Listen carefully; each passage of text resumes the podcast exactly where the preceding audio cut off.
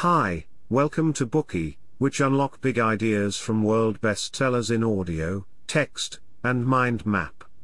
Please download Bookey at Apple Store or Google Play with more features. Get your free mind snack now. Today we will unlock the book, The 48 Laws of Power. Many people see power as a subject that refers to political tactics, which has nothing to do with them. As long as we are honest with others and stay away from political games, then surely we can avoid power struggles. But in fact, this is just a naive and fanciful way of thinking. Niccolo Machiavelli, the Italian political thinker and author of The Prince, once said, Any man who tries to be good all the time is bound to come to ruin among the great number who are not good. In human society the game of power is always being played, from grand political schemes to various struggles in our personal lives. Everybody lives in a game of power, playing either an active role or a passive role, and none of us can avoid it. Some people believe that playing power games is insidious and immoral, and yet power has nothing to do with morality. Power is a concept that goes beyond ethics, it is the skill and ability to perceive changes in the situation and to make decisions based on objective reality and desired results rather than on the moral intentions of the opponent. Human nature is complex. People have a civilized and noble side, but they have a cunning and dark side, too. In order to reach their goals, people often use all kinds of ways to camouflage and conceal. How should we protect ourselves from being confused or used by others? How can we clearly see the real motivations behind their actions through so many layers of fog? How can we make correct decisions? This book shows us how we can have our own strength in the struggle for power. The authors of this book are American author Robert Greene and publisher Joost Elffers. Robert is a freelance writer as well as an editor and script writer. To write the 48 Laws of Power, he quit his job and plunged into a sea of literature, reading over 200 books and collecting a huge amount of historical material spanning more than 3,000 years. He analyzed a great number of historical cases of failures and successes, and from this, he concluded the 48 Laws of Power and set forth his idea of the principles and rules of power. The power described in this book doesn't just refer to political tactics but to more general concepts too, and can be understood as a kind of control and manipulation. Of course, here we also need to remind you that the values and morality of obtaining power is the ultimate goal described in the book are a little skewed, so we should look at them with a critical eye. However, the laws of power unlocked in this book contain insights which are profound and thought-provoking. Due to restrictions on time and length, we can only choose a few of the 48 laws summarized in this book. We have divided them into three sections which we will describe in more detail. Part 1 Handling your relationships carefully to maximize your power. Part 2 How powerful people stay powerful. Part 3 Choosing an appropriate strategy according to the specific situation. First, Let's take a look at the first topic under how to handle our relationships, which is how we should treat our friends. When we choose our allies, we tend to choose friends whom we trust. This is just human nature. But we must also understand one crucial principle, namely we should not let our friends control our destiny. If we put unlimited power into the hands of our friends just for the sake of trust, then we are putting our destiny into their hands. 2. When our friends turn against us, they can be even more terrifying than our enemies, rendering us completely defenseless. The Byzantine Emperor Michael III was put on the throne through the support of his uncle, Bardas. After becoming emperor, Michael ignored the requests from numerous courtiers recommending that Bardas assume control of the court, and instead chose his trusted friend Basilius to take on this important task. Basilius had started out as a horse trainer. One day, when Michael was inspecting the stables, he was nearly knocked to the ground by a runaway horse, when Basilius rushed to his rescue. Michael was enormously grateful for his help and became fast friends with Basilius. Basilius was from the Macedonian countryside, and Michael sent him to the best school in the Byzantine Empire, transforming him from a rural peasant into a cultivated and sophisticated courtier. After Basilius became the head of the imperial court, he became Michael's right-hand man, giving him advice and counsel.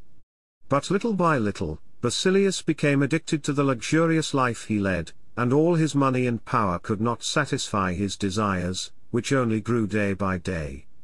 To placate Basilius, Michael made him a noble and increased his salary again and again, even letting him marry his own beloved mistress.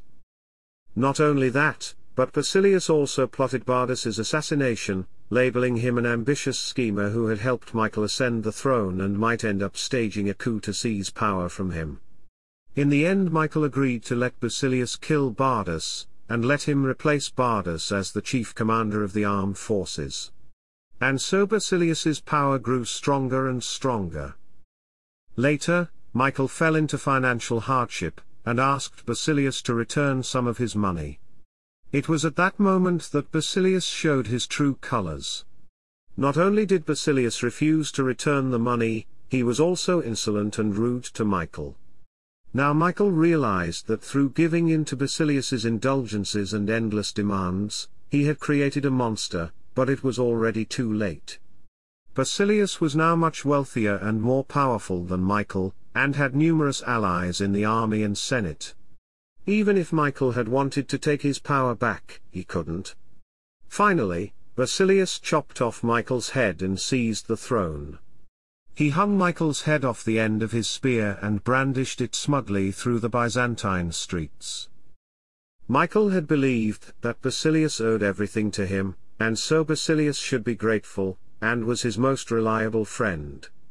And yet, in constantly giving power to Basilius, he was betting his life on Basilius's conscience and on the friendship between them.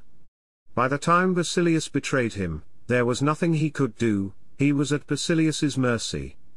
So, giving a friend the power to control your destiny is a deadly mistake. The French philosopher Voltaire once said, Lord, protect me from my friends, I can take care of my enemies. When your vision is clouded by friendship, you are unable to clearly see the stakes, and when you blindly choose your allies based on friendship, you fall into a trap. It is understandable to trust your friends, but when you give them too much power based on the trust between you, you will tip the balance and lose the ability to control your destiny. After getting to know how to treat your friends, let us now take a look at the second point, how to treat your enemies. Lincoln once declared, you destroy an enemy when you make a friend of him. Therefore, we can handle our enemies by converting them into friends. Enemies are a gold mine, and we must learn how to take full advantage of their value. In the sphere of power, you must not use relationships as a basis for decision making, but instead base your decisions on someone's competence and the benefits they can bring. When your enemies have the capabilities you need, you must join forces and seek to maximize the benefits together. When we ally ourselves with our enemies, we may gain unexpected loyalty and strength. Showing goodwill to enemies who expect nothing from us will inspire immense gratitude for the tiniest favor, and will inspire more effort on their part to prove their loyalty and value. In 1807, the French foreign minister Talleyrand believed that Napoleon's policies for constant expansion would lead to the collapse of the French Empire, and so he started to conspire against him. Rebelling against the emperor was extremely dangerous, and Talleyrand needed an ally, so he turned to his most powerful enemy, Joseph Fouché, the head of the French secret police. Fouché and Talleyrand had always had a hostile relationship, even to the point that Fouché had tried to have Talleyrand assassinated. But Talleyrand knew that to accomplish his goal, he should choose a partner based on mutual self-interest rather than on personal feelings. Talleyrand had met his match in Fouché, and when it came to overthrowing Napoleon, Fouché's outstanding politics would undoubtedly be a great asset. Finally, Talleyrand and Fouché put their differences aside and joined forces. Their partnership created a huge impact, and from then on opposition towards Napoleon grew increasingly stronger. So, when it comes to enemies, should we make all of them our friends? Of course not, sometimes we need to leave a few enemies, because enemies can help us build character and grow stronger. As the ancient Chinese saying goes, thrive in calamity, perish in soft living. Where enemies do not exist, we lose our vigilance and become lazy and idle. But when we have clear and specific enemies, we have to stay alert and give them our full attention. Our willpower and wit are tested through frontline battle with our enemies, from which we become more powerful by gaining precious experience and growth. So, in some ways, our enemies are our teachers. To summarize, when it comes to handling our enemies, on the one hand we can make them our friends, and use their power for ourselves, on the other hand, we still need to keep a few enemies, refine ourselves through our struggles with them. In doing so, we can take full advantage of the value of enemies. Having understanding how to deal with friends and enemies we have now reached the third point, how should we handle ourselves? Humans are social animals. If we want to gain power, we need to rely on communication and exchange. Therefore, we must have plenty of contact with others, place ourselves in the crowd, and maintain the flow of information. In the 1760s, the French King Louis XIV ordered the construction of the Palace of Versailles to be his royal residence. The palace is magnificent to behold, and is one of the five greatest palaces in the world. But Louis XIV's order to build this palace was not to enjoy an extravagant life, rather it was to concentrate his power. How could building the Palace of Versailles help him achieve this? To fully understand, We'll first explore the structure of the Palace of Versailles. The palace is designed like a honeycomb, with every room connected to each other, and Louis XIV's chambers are situated at the center of the palace, surrounded by apartments for other members of the aristocracy. Every day Louis XIV took his morning ceremony in his own chamber, in which crowds of people would come to pay homage to him. In Versailles, nothing said was private, and all activity revolved around the king. Everything the aristocracy said and did took place in plain sight, and Louis XIV knew everything that happened around him like the back of his hand. Through this method of organization, Louis XIV concentrated all of his power into his own hands. This example shows us that through maintaining the flow of information, we can adopt appropriate measures to respond to all kinds of situations, and gain power in the process. We've reached the end of part 1. First, we mentioned that you should not let your friends control your destiny. Next, we discussed taking full advantage of the value enemies bring. By making enemies your friends, you can exploit their power, by directly confronting our enemies, we can build our own character. Finally, we talked about how we should place ourselves in the crowd, and maintain the flow of information.